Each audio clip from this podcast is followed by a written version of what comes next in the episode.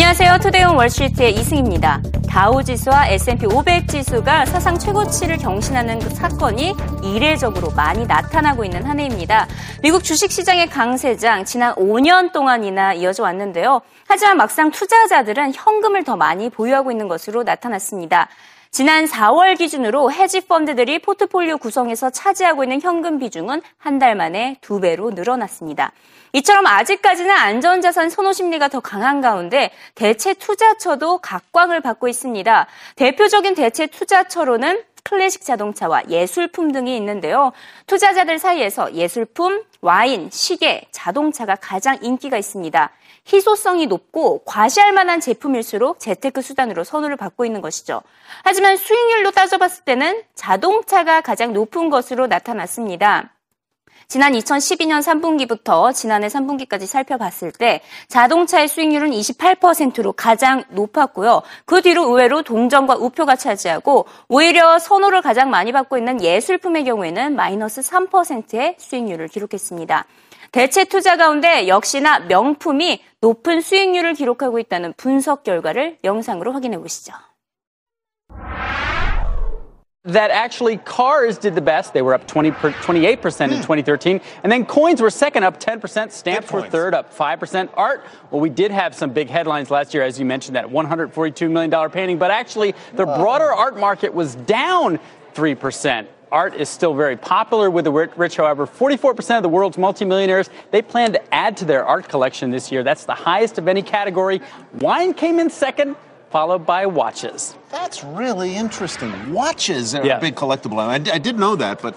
but so uh, pleasure matters as much as profits when it comes All to collectibles. 최고 수익률을 기록하고 있는 자동차 투자 가운데 역시나 가장 인정받는 브랜드는 페라리입니다. 희소성이 가장 높은 브랜드이기 때문이겠죠. 페라리는 매년 딱 7천 대만 생산을 하면서 희소성 전략을 내세우고 있습니다. 이에 따라 평균 20만 달러 육박하는 차량이 없어서 못 팔 정도로 대기자가 엄청나게 많다고 합니다. 지난해 페라리의 실적은 사상 최대치를 기록했고요. 올 1분기에도 매출이 12.5%나 상승해 약 8,700억 원을 기록했습니다. Whether, whether this cap would continue, in an interview with CNBC, Ferrari's chairman Luca de Montezemolo said, for sure, they will build less than 7,000 cars this year and perhaps next year as well. As he told us, quote, I don't want to inject too many cars into this market. So they're going to keep that 7,000 cap for the foreseeable future. This means that some of those waiting lists for top cars may actually become longer. But for Ferrari owners, it means that prices for their used cars, especially those vintage Ferraris, will keep going up. Company this week launching its newest California that model. That's what you're seeing there. That's what they're calling, or what people call the entry level Ferrari. Price tag for entry level Ferrari about $198,000. Guys, back to you. 페라리의 경우 투자는 물론 소유하고 싶어하는 사람들이 많습니다. 이처럼 페라리가 자동차 가운데 왕 중의 왕이라고 한다면 이를 뛰어넘는 제품이 등장했습니다. 벤츠에서 개발한 컨셉카인데요. 반 요트, 반 자동차입니다. 이른바 슈퍼 요트 자동차 이렇게 불리고 있는데요. 벤츠의 요트카에 이어서 람보르기니의 모터 보트까지 영상으로 확인해 보시죠.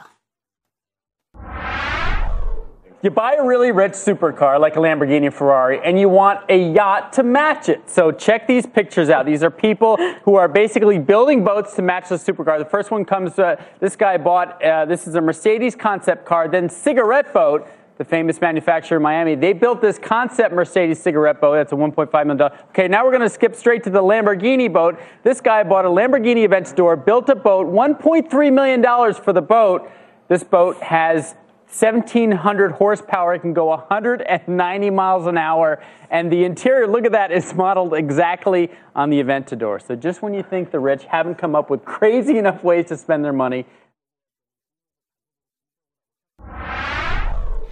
고급 와인에 대한 투자 열풍도 뜨겁습니다. 지난 5년 동안 주식시장이 강세를 보이는 동안에는 와인에 대한 투자는 다소 식었습니다. 어, 지난 2011년 6월을 기점으로 와인 투자에 대한 수요가 낮아졌는데요. 어, 그래프를 보면 쉽게 이해를 할 수가 있습니다. 와인과 S&P 500 지수는 반비례하고 있습니다. 현재 S&P 500 지수가 사상 최고가를 경신하고 있는 환경에서 와인 투자 수익률은 비교적 저조했습니다. 변동성이 매우 낮은 시장이기 때문인데요.